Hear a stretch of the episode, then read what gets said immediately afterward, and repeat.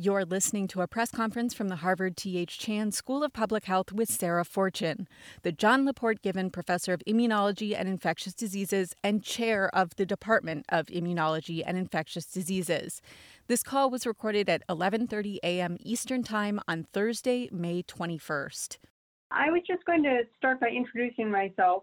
Um, so, I'm an immunologist, immunologist by training, and um, I wanted to um, just, I know my goal here is not to speak for very long, just extemporaneously, but I wanted to acknowledge what an incredible 10 days it's been in COVID vaccine development and um, flag for you some of the interesting um, uh, trends that are emerging from what I consider to be the four major vaccine stories of the last few weeks. And those are um, the Oxford uh, chimpanzee adenovirus vectored vaccine, the Sinovac heat-killed vaccine, um, the Moderna vaccine, and then very recently, like as of yesterday, a DNA vaccine, data from a DNA vaccine from Dan Barouch's lab. Um, and I, of those, I would say as I look at the data as presented, the two strongest data packages thus far from the Sinovac vaccine and Dan Barouch's DNA vaccine. Um, and it's very um, both heartening, but there are some cautious notes in those uh, data. So um, both of those vaccines did a good job in protecting against um, disease. So they, in, these were both in monkey studies, so they protected non-human primates. Uh, against disease uh, where their disease metrics were either frank clinical disease or um, virus in the lungs that they took as a quantitative measure of disease.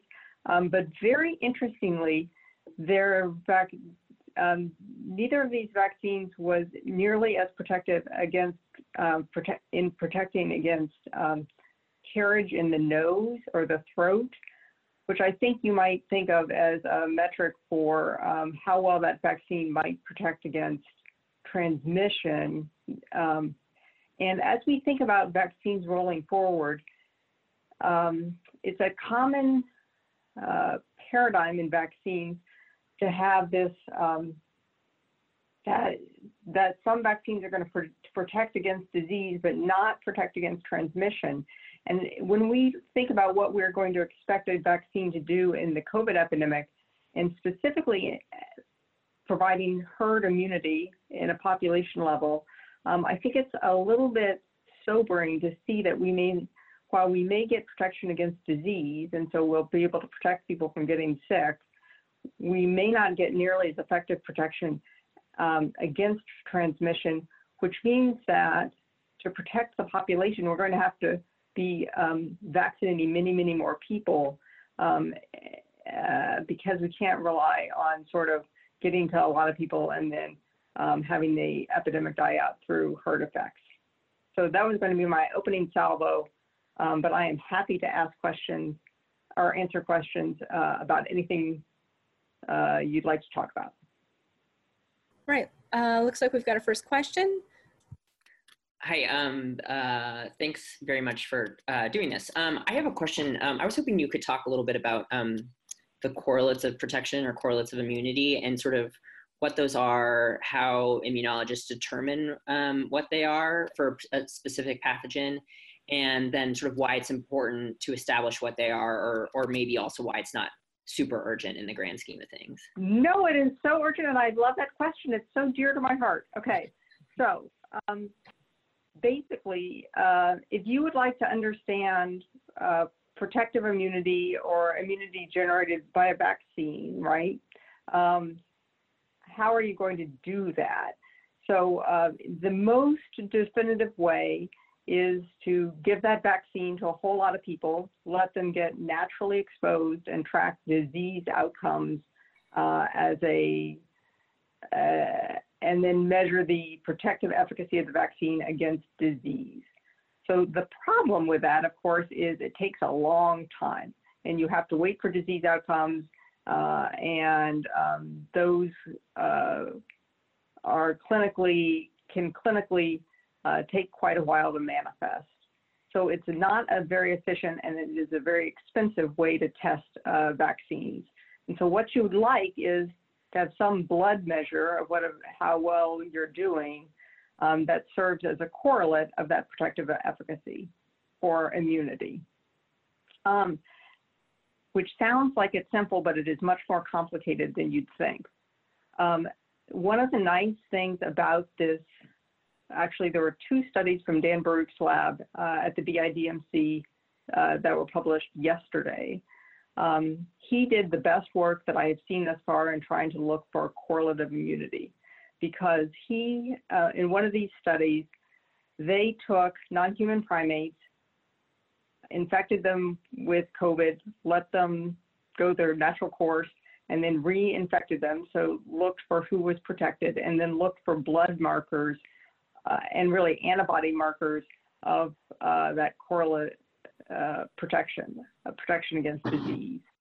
Um, and uh, in vaccine world, like a common correlate is the ability to take your, those antibodies and put them in a tissue culture dish and squirt in vaccine and see how well that those antibodies prevent the vaccine from infecting those cells. That's called neutralizing antibodies, uh, like a neutralizing antibody titer. Um, and so that would be what's commonly used. Um, it turned out to be a little more complicated than that. Antibodies come in different flavors. And it seemed like if you looked at the flavor of antibody, you could get a more robust correlate. But the reason people are doing that is to try to improve um, the rapidity with which we can understand vaccine efficacy, and similarly, to try to understand when we look at population surveillance studies and see antibodies, whether that really means that people are protected or whether that just means they saw the virus, generated antibodies, but those antibodies aren't going to help them in the future. Does, it, does that answer the question? Yeah, I guess like the, the definition of, or, or, like what you're looking for in terms of establishing what the correlates are. Is it is it both um, a combination of the the mix of antibodies and also the immune cells, and is it also like the quantity? It can, um, yeah, so it can be any of those. So like a correlate does not actually have to be biologically related to the mechanism of protection. Um, in this case, people broadly people like correlates that are seem like bio, biologically plausible mediators protection like antibodies, and then the titer of antibodies, like how much the quantity matters, the flavor of antibody, and whether that antibody seems to have biologic protection in a dish, so neutralization. They like that. Um, the field that doesn't prove that those antibodies are actually what's doing the job. Um, but that those are the common uh, things to look at. But honestly, if you're like you gave a vaccine and somebody's toe turned blue, it had nothing to do with the direct mechanism, but it was a good predictor of whether that vaccine worked. That would also be a correlate of immunity. Got it. Thank you. Yeah. Great. Next question. Thanks so much for taking my question. Um, I, I found that point about the the kind of gap between or the difference between protection against disease and preventing transmission. Um, kind of in a similar vein to the last question, what do you, what exactly do you look at to get a sense of whether a vaccine um, is is effective in in terms of preventing transmission? And then secondly, um, in terms of why you highlighted those two particular data packages, Sinovac and, and uh, from Dan Berg's lab. Um, was that just related to the, the sort of amount of data produced or, or just specific things within relative to, to the Oxford vaccine or, or Moderna? Thank you. Yeah, sure. Um, so let me answer the first question about uh, trans- disease versus transmission. So actually in vaccine development, um, typically people focus on disease. Um, and then it's only um, kind of, it's typically with broader use that people begin to understand its effects on transmission because transmission is hard to me- measure experimentally or even in a small group of people. And so um, uh, it's hard to get a handle on.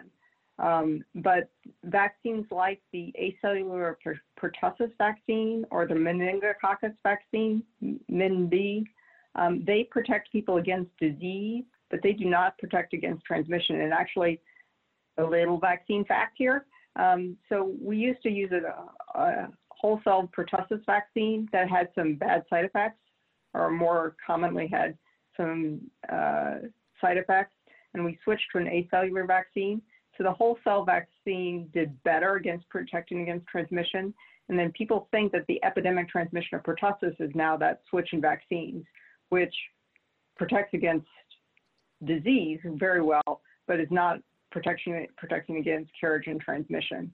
So in COVID, people are trying to understand protective efficacy against transmission by swabbing um, the nose or the throats of these experimental animals. It is a poor proxy because we don't really understand whether uh, that, you know, there's a lot that goes on between a virus in the nose and that, whether that virus is viable to be transmitted. Um, but it's clear that there, the effects in the lung are more profound than the effects in the, uh, the upper airway um, from each of those studies. So the DNA vaccine, this at least DNA vaccine study, uh, study, the Sinovac vaccine, and the advector vaccine study. And um, in terms of the comparative uh, strength of data packages, um, yeah, there was a there were more data in the DNA vaccine and Sinovac vaccine paper, um, and they more convincingly showed dose effects and um, actually had a little bit better effect in the lung than the advector vaccine. And the Moderna vaccine, I mean, you've seen what I've seen, which is um, they gave the vaccine to 35 people it was immunogenic, so they generated antibody responses. Their measure of efficacy that they reported was that the antibody the antibody titers were as um, so they measured antibody titers in 35 people and in eight people, a very small subset of people. They measured the more maybe biologically meaningful ability of those antibodies to prevent um, entry of that, that virus into tissue culture cells. So that's neutralizing antibody. What they said was that the titers were as high or higher than in people who had had natural infection, uh, like the neutralizing um, antibody titers. The problem is the cohort studies of people who have had natural infections kind of range all over the place in terms of whether that's good or bad. Um, so there was just a recent study that said that only 3% of people who have had natural infections have high titers of neutralizing antibodies. Um, 75% have medium titers and 20% have low titers. So to do better than that, it's not really clear how well you're doing. So while it was hopeful that Moderna was immunogenic, it was a very low bar, bar for them to cross. Uh, thank you very much. Yeah. Next question. Hi, thanks for doing the call. Um, I'm wondering, so we've got news uh, this morning uh, that uh, AstraZeneca, uh, is, you know, with their deal with Oxford, uh, with the Oxford vaccine, they say they're going to have uh, vaccines, like 300 million doses ready by October. And I guess the question is, really? what is a realistic timeline for any of these vaccines? Well, normally it's sooner or it's much longer than October. Um, the world has the most experience with ad advectored vaccines, and the platforms I, the manufacturing platforms at scale, I guess, are more robustly developed for those ad advectored vaccines. I do think you're right to be skeptical, though, because there are a lot of challenges with that scaling issue, and then lots of challenges with packaging, uh, delivery, the cold chain, you know, that whole, the whole downstream manufacturing process is really complicated. And um, uh, I think uh, one should view those announcements with a degree of skepticism. Yeah, thank you. Next question. Hi, th- thanks very much. Um, this has been a fascinating discussion, so I have to apologize for changing the subject. But I wanted to ask you um, the topic I wanted to talk about was about the reopening of states. And I'm wondering what you think about the um, different um, pr- approaches that states are taking. Does it matter that I can go get a haircut in Maine and I can have dinner in Rhode Island and I, I can't do either of those things in Massachusetts? I mean, what, what are the what are the um, risks and hazards of having uh, such heterogeneity in, in states' response? Um, okay, I'm going to give you two sides of the coin on that answer. The first is that obviously this is incredibly challenging for the states because there has not been coherent federal guidance. And so individual states relying on the guidance of sort of their individual collection of experts have to make the best decisions they can. And those decisions reflect both the opinions of their experts and honestly the other pressures, uh, economic, political pressures um, at play in the states. Um, and that's hard for those states. I mean, that's usually a level of uh, scientific and economic uh, the integration of scientific and economic factors that um, that normally occur in the federal government, not asking every state to make their own decision. Um, and some of those decisions are going to turn out to be fine, and some of them are going to turn out to be um, real misses. There are definitely going to be mistakes, uh, and you know you can just understand that there are going to be mistakes that are policy mistakes. And I don't want to necessarily say we know what those are. So obviously, like going out to dinner is different than having your hair cut Mm-hmm. um, because it's. I don't think it is so obvious. I mean, except for things like nightclubs or bars or something um, uh, that are highly dependent on close congregative behavior. Um, but uh, so some of those um, decisions will be policy mistakes, and we're going to, unfortunately, we're going to discover that post hoc. But we're also relying on individual people to then integrate these sort of guidelines about infection control in their own businesses. And some people are going to do that better than others. Um, and some individuals in the community are going to abide by those better than others. And that sort of how well people do at a community level really is going to de- determine the success of uh, the reopening plans. And that puts a lot of burden on individual people. So is that inevitable though, um, or is there another way to do it? Well, clearly other uh, countries have chosen different ways. So other countries have been much more prescriptive in uh, in how reopening happens, much more prescriptive, and um, have thus been able to have a little bit better control over um, the points of transmission. It's even in other countries, though, the success or failure of those uh, measures does come down to individual behavior. And so, where you see individuals um, who make bad decisions, you know, those can really have, especially if they happen to, of course, be, you know, the super spreader always works that way. Um, then it really can have uh, profound consequences on local disease dynamics. Do we even know which aspects of the shutdown were most effective? Um, which aspects? Um, I think that viral transmission always depends on people coming together. So any aspect of the shutdown that really limited people coming together, uh, I think you can, uh,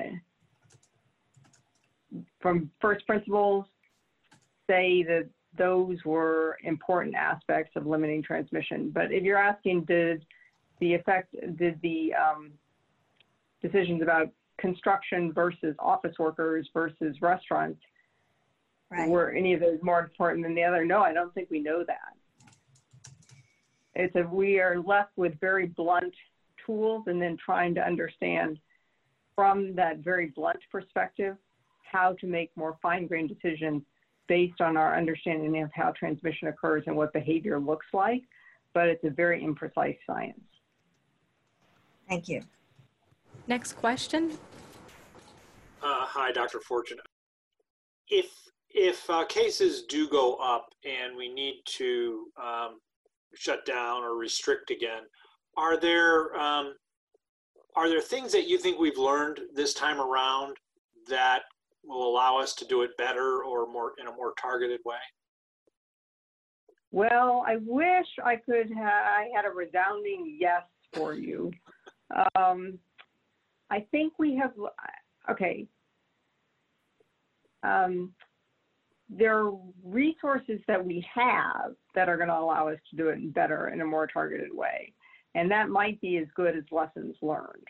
So we clearly have vastly more testing capacity than we did when we had to shut down the first time. And by July, we're going to have five to 10 times even more capacity at a state level anyway.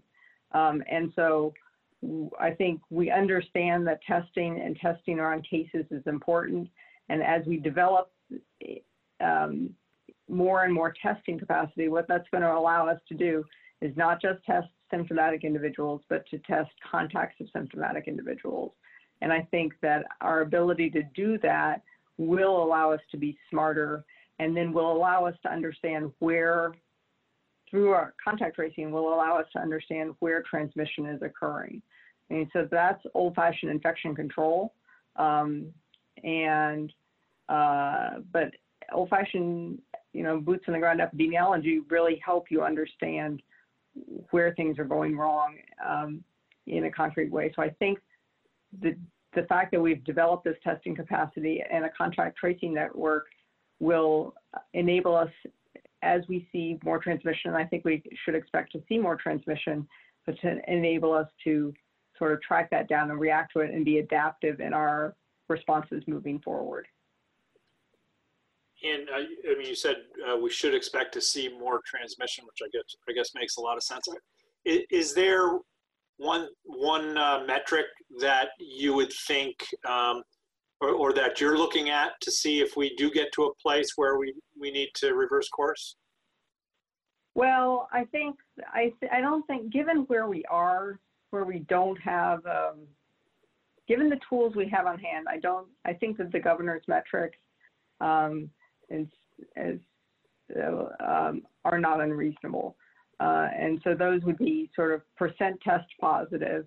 Of course, that's that can fluctuate depending on how many tests you have available to deploy, but also your hospitalization rate um, and, and your ICU occupancy.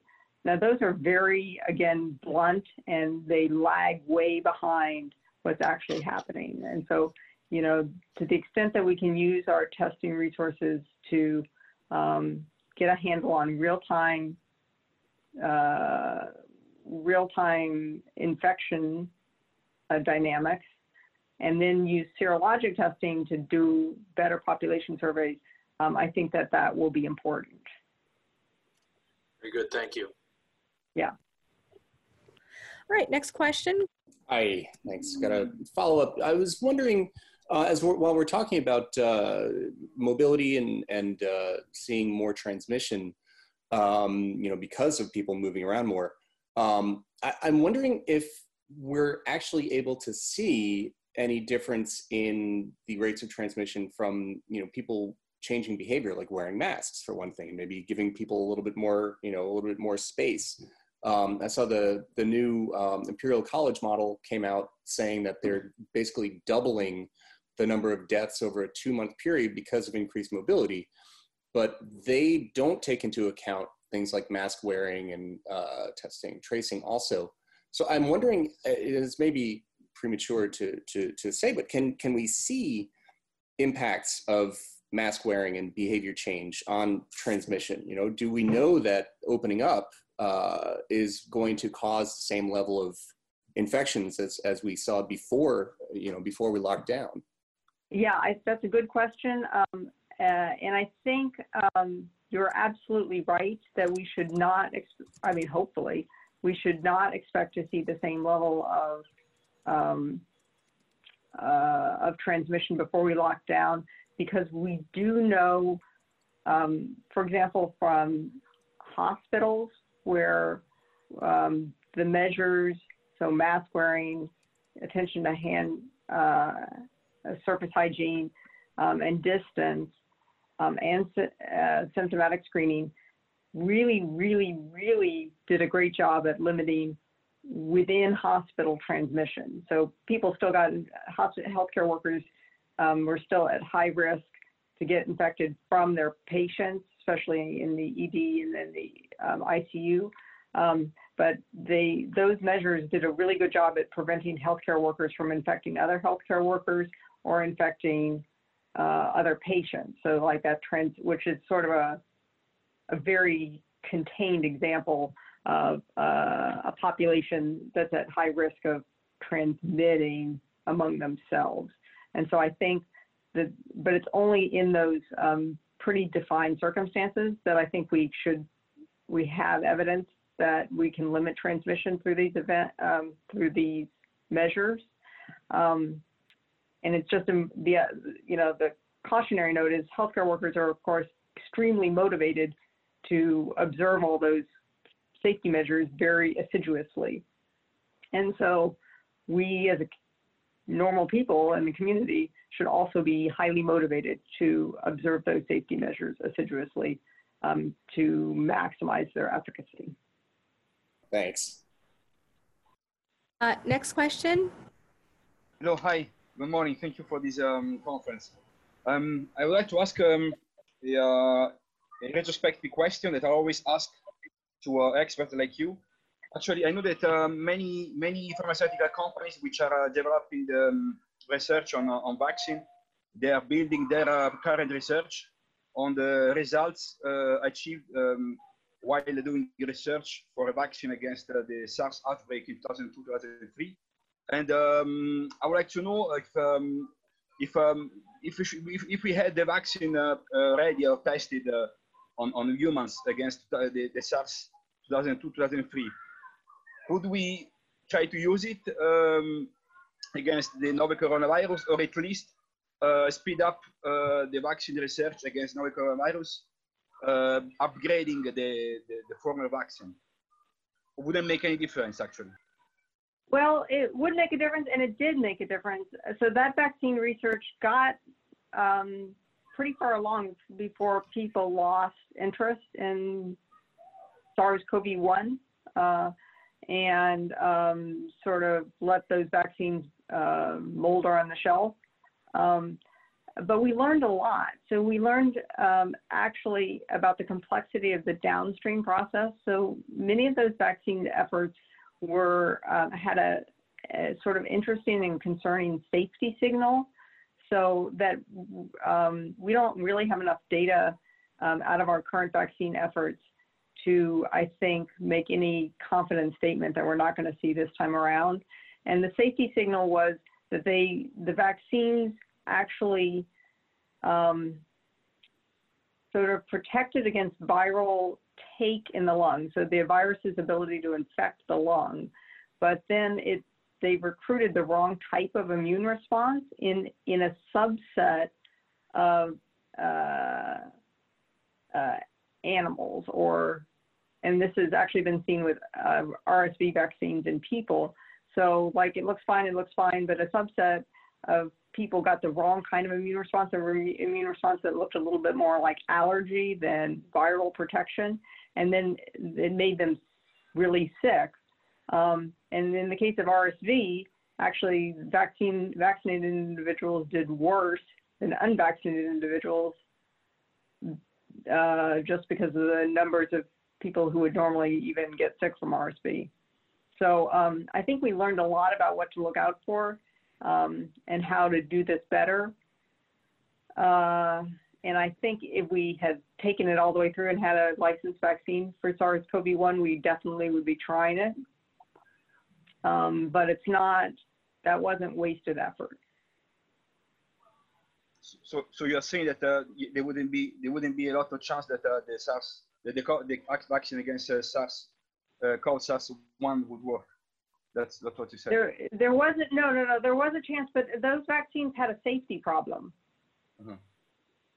So, um, uh, so, uh, a safety problem that we don't know if our vaccine is going to have yet. So, um, yes, it may be that we would have had a home run, but it, but even what, what we uncovered in that effort is really helping shape our thinking about what's, what are important parameters to be measuring in vaccine development today. Okay, thank you. you know and and i guess the other thing i should say is it's not as if you could use the vaccine necessarily to vaccinate for sars-cov-2 um, and and really get good cross protection because um, your immune system is extremely exquisitely sensitive to very small differences in the like the viral antigen that it's using. And so your immune system can see the difference between A and B or A and A prime pretty well. And so I don't think we should think that we missed the chance to have a, a vaccine in hand that would work perfectly against SARS-CoV-2. Yes, I was just wondering if uh, you can uh, basically update the, the, the, the vaccine against coronavi- beta coronavirus the same way uh, how, uh, the same way um, researchers or pharmaceutical companies upgrade uh, uh, the vaccine against the different strains of, uh, of a seasonal flu. You know, they, they change Yeah, yeah. Um, you know, um, so it's an appealing idea. There's a little bit about the biology of the viruses that's a little different that makes me think that while you probably could get um, an immune response that would translate, the safety signals might be different and that it's not quite as easy as swapping out the antigens in the way that we do with the flu vaccine. Okay, thanks a lot. Yeah. All right, next question. Uh, thank you very much. So um, something, uh, a kind of debate that, that pops up from time to time is on the mutation of the virus. Um, in one direction, you know, more virulent after that Los Alamos study. Now Yeah. um, in Italy, um, in the other direction, that, that it may be weakening to the point where um, you may be able to change policy. On the other hand, you, you have obvious confounding factors like a less acute outbreak will make you see people with less symptoms. It, it may appear to be other, you know, something maybe caused by something other than the virus. Just wondering Yeah. what the usual time frame might be to to see those kind of mutations and, and the type of evidence you'd like to see to to be able to sort of confirm that, that that's actually the cause of, of any changing trend. Um, okay, I'm not a viral evolutionary biologist, and I guess I, um, while I read those papers with interest, and it's clear that um, there are different evolutionary trajectories for the different clades of this virus. Um, I am wary of interpreting any one of those as evidence that we should be able to change policy because of exactly what you just said about the confounding effects. Um, and the um, so what what you see, what you sample, what you and what you see, or what you see is highly in, uh, impacted by, by what you sample, which can be conflated by all sorts of uh, uh, issues. And then um, what the trajectory of evolution is is also highly uh, dependent on the sort of both selective forces and bottlenecking in that population. And, and so um, uh, I feel like they're very, they have the potential to be conflated, confounded by highly regional uh, effects that make me wary of interpreting, over interpreting them. Great, uh, thank you very much. Yeah. Next question. Hi, thank you so much. Um, I have a general question about the different um, vaccine approaches that are being explored. Um, so of course, some of the most vaccine, um, uh, one of some of the most advanced vaccines um, are using, uh, uh, you know, DNA are these DNA and RNA-based vaccines, but the technology behind these, of course, is unproven. Um, you know, we don't have a licensed RNA or DNA vaccine yet. Um, so. I just want to kind of get your general take on, you know, how likely is it that um, one of these genetic vaccines is is going to be, you know, the vaccine that we have in a year, or do you think it's more likely that um, we'll have a vaccine that relies on a more established technology? Uh, that is a good question. Um, so you know the most established way of generating a vaccine is to take a pathogen and kill it, right? Either kill it just heat kill it or take a pathogen and um, sort of attenuate it. Um, and the, Sino, the Sinovac vaccine, the, the Chinese vaccine paper, um, that's exactly what they did. So if you want established, that's that is exactly what they did. And then the ad vector vaccine, the ad platforms um, are much more established and have been used in a variety of different uh, infections uh, in large scale population trials. Um, uh, uh, as you may know, the nucleic acid vaccines are appealing because of scaling and um, uh, downstream manufacturing issues. Um, but you're absolutely right. There's a lot that has to be shown, and there are. Um, you're going to give a vaccine to a whole lot of healthy people, and so there are important safety parameters that have to be taken into consideration that I don't think we have a good sense for in the um, nucleic acid based vaccines. And so I would expect that we're going to have multiple vaccines with different efficacy profiles and different safety envelopes. Um, the, you know, and that different, honestly, that different populations might have access to different vaccines depending on the weird uh, political, the nationalization of vaccine development, um, and that um, I expect that probably a nucleic acid vaccine might be a part of that whole portfolio, and I don't know how it's going to stack up against the more traditional, uh, more established vaccine platforms. Do you have a follow up? Um, no, I think um, uh, actually I, I do uh, I have a question about the the manufacturing aspect, and that has been um, you know one thing that um, um, you know Moderna and, and um, pursuing the nucleic acid vaccines uh, have you know said that these are much um, they're they're able to be scaled up much more quickly because the um, you know the the starting materials uh, can be can be produced um, fairly quickly. But I mean, uh, we I guess we don't have there's not really a track record of of these vaccines being produced in large quantities, and for I guess other uh, manufacturing facilities that are producing different kinds of vaccines. I mean, how um, how easily would you know another facility be able to kind of quickly switch over and produce this? I guess i'm just i'm, I'm just curious about um, you know those claims uh, of you know how easy is this really able to to be manufactured? Well i think what they're saying is it's not a biologic. So if you make an ad vector vaccine or if you make a you cook covid and make it a vaccine that's a biologic product, right? You actually have cells and culture uh, that you're having to expand and then grow that virus. Um, and um, as a biologic, there's a lot that can go wrong in the biologic process, namely contamination. Like, like if you just think about how the scale of which, on which you'd have to do some of those um, biologic manufacturing processes, adhering to the standards the manufacturing standards for contamination uh, and purity. And that's a hard process. And you can think of those nucleic acid vaccines almost more like chemicals. You synthesize them. Yeah, they're not, you're not growing them. Um, and so there is an inherent uh, layer of simplicity, or, but you're absolutely right.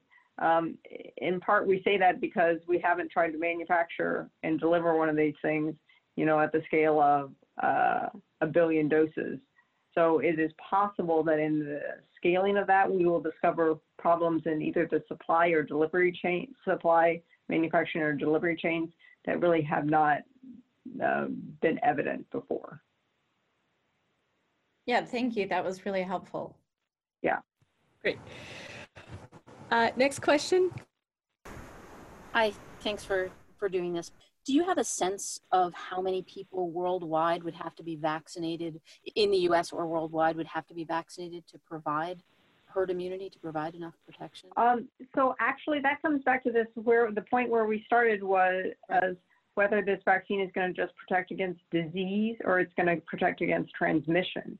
And so a, a vaccine that protects against transmission actually um, we are not going to have to deliver as many doses as a vaccine that protects against disease. Basically, a vaccine that protects against disease means if you want to be protected, you you have to get the vaccine, and anybody who doesn't get the vaccine is still at risk.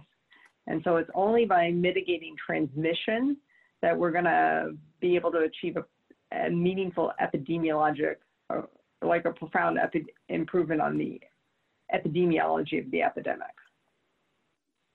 Uh, and because we don't really know yet um, if these vaccines are going to protect against transmission or to the extent to which they're going to protect against transmission, it's hard to predict, except to say that the, the data that's emerging suggests that there's, there is a differential and there's greater protection against disease than against at least carriage in the nasopharynx, which might be a proxy for transmission. Do you have a follow-up? Sorry, what, what would one have to look at or what? Sorry, yes, thanks. What, what, what would we have to look at or what, what are the things that would tell us one way or the other in, in looking at this data? Well, it's hard. Transmission is really hard to measure. So what people are looking at is whether in these animal studies where they infect the monkeys after vaccination, they're looking at the lungs to see disease. Like, did that monkey get COVID pneumonia and how much virus set up shop in the lung? But they're also looking at vi- viral carriage in the nose and throat, which they're taking as a proxy for transmissible virus. And these the vaccines that have the most, well, both actually all three, the DNA vaccine, the Sinovac, and the advector vaccine, they do better against disease, so better in the lung than they do against viral carriage in the nose and throat. Recognizing that viral carriage in the nose and throat is just sort of one step towards transmission, and we don't really 100% know if that's going to be the correlate of transmit effect on transmission that's going to be most meaningful. And of course, we don't know how long immunity would last either by infection That- or vaccination, right? I mean, none, none of this would tell us. exactly that is exactly true. Now, I do think that um, you're absolutely right. And so, when people have looked at immunity to other coronaviruses uh, in settings of other vaccines, you know, it's not like lifelong immunity; it's a couple years. Um, and so, um, in experimental settings, uh, uh, so um, I don't I think your point is well taken that the durability of immunity is also important, and that is probably going to be a feature of the vaccine platform itself, so that um, some vaccines are going to generate more durable immunity than others, and probably all of those vaccines are not going to do as well as natural infection. I mean, that's the sort of common uh, paradigm in uh, infectious diseases. Next question. Hi, thank you, uh, Sarah. My question is about the uh, furin cleavage site that this version of SARS has. And I wondered whether that has an impact on vaccine development in any way. Uh, um, um, I do not think so. It's, um, so you're basically asked, mm, that's a Mm. So, you know, these vaccines are taking different approaches. Like Dan Barouch's vaccine, it has the, he has six vaccine constructs Mhm. um, that have different uh, bits of the va- virus in it. And um, uh, I do not think that there is a way that that, that site is actually changing the immunogenicity of the spike protein or the receptor binding protein. But if you really cared about that, I would have to look more precisely. Okay. And I had one other question. Uh, Yeah. I had heard that people who were infected with the first SARS virus, uh, many of them are still carrying antibodies 18 years later. Do we have any sense of whether those antibodies might be neutralizing? Uh, That is, kind of- those are great questions, but that is a fantastic, okay, so you know what that is? That is A, evidence of how, like, primary infection is just an incredible immunogen. Um, uh, uh, I have not, and what you'd ask is kind of, are those antibodies still neutralizing against um, the original SARS-CoV-1? And I have not seen that done. Um, uh, um, I think the expectation would be that it would look like their original antibody response. So probably in most people, they had a degree of neutralization. Some people not, and some people were great.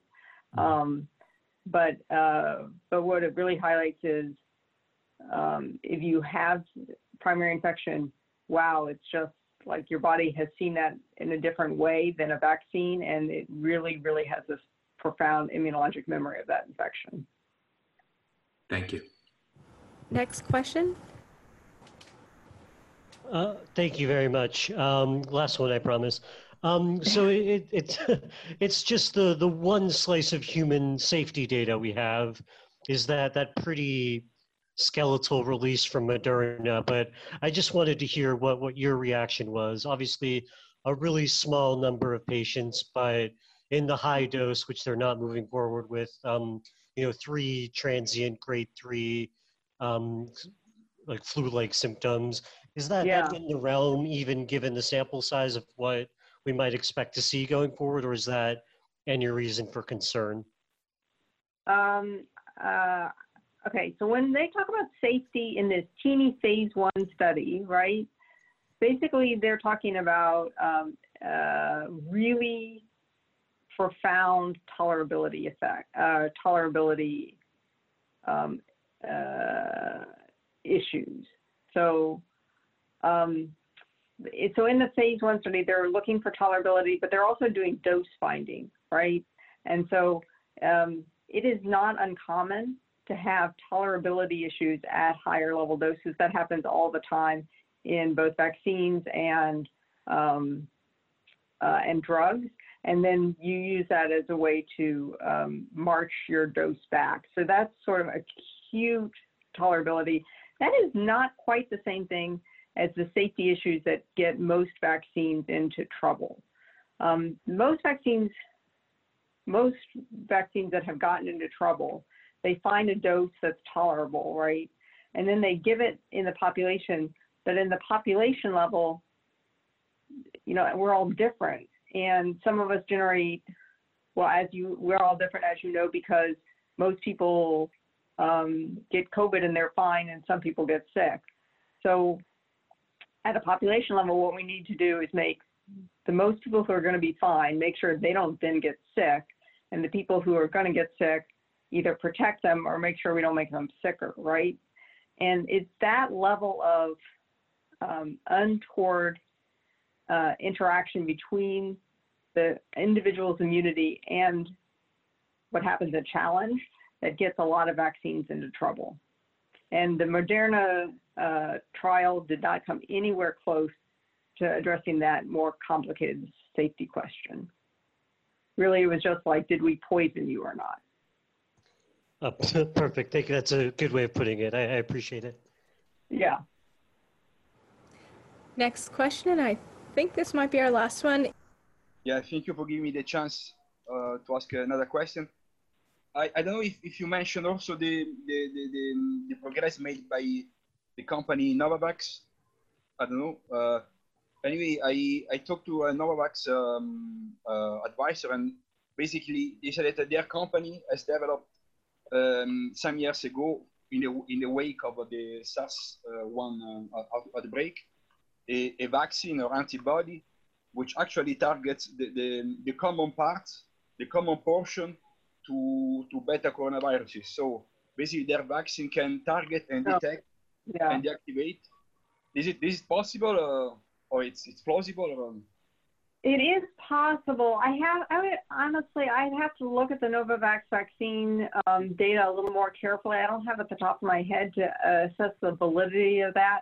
You know, um, you asked about flu earlier, and um, what Novavax is talking about in that has been the holy grail of flu. Like, can you target something common to every flu strain so that you don't have to get a new flu vaccine every year when it changes up its its surface parts, right? Um, and um, biologically, that's really hard because the the bits of the virus that um, it uses to um, invade are often the ones that are most uh, impressive in terms of the kinds of uh, protective immunity if you target them. And if you target some little bit of the virus that it doesn't really care about but is shared across all viruses, you get an immune response, but it doesn't do much.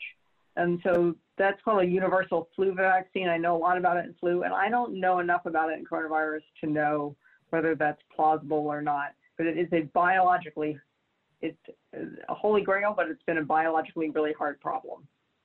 Mm-hmm. okay, thanks again. Yeah. Looks like that's our last question for today. Dr. Chen, do you have any final words before we end the call? No, thanks. It's been a pleasure. This concludes the May 21st press conference.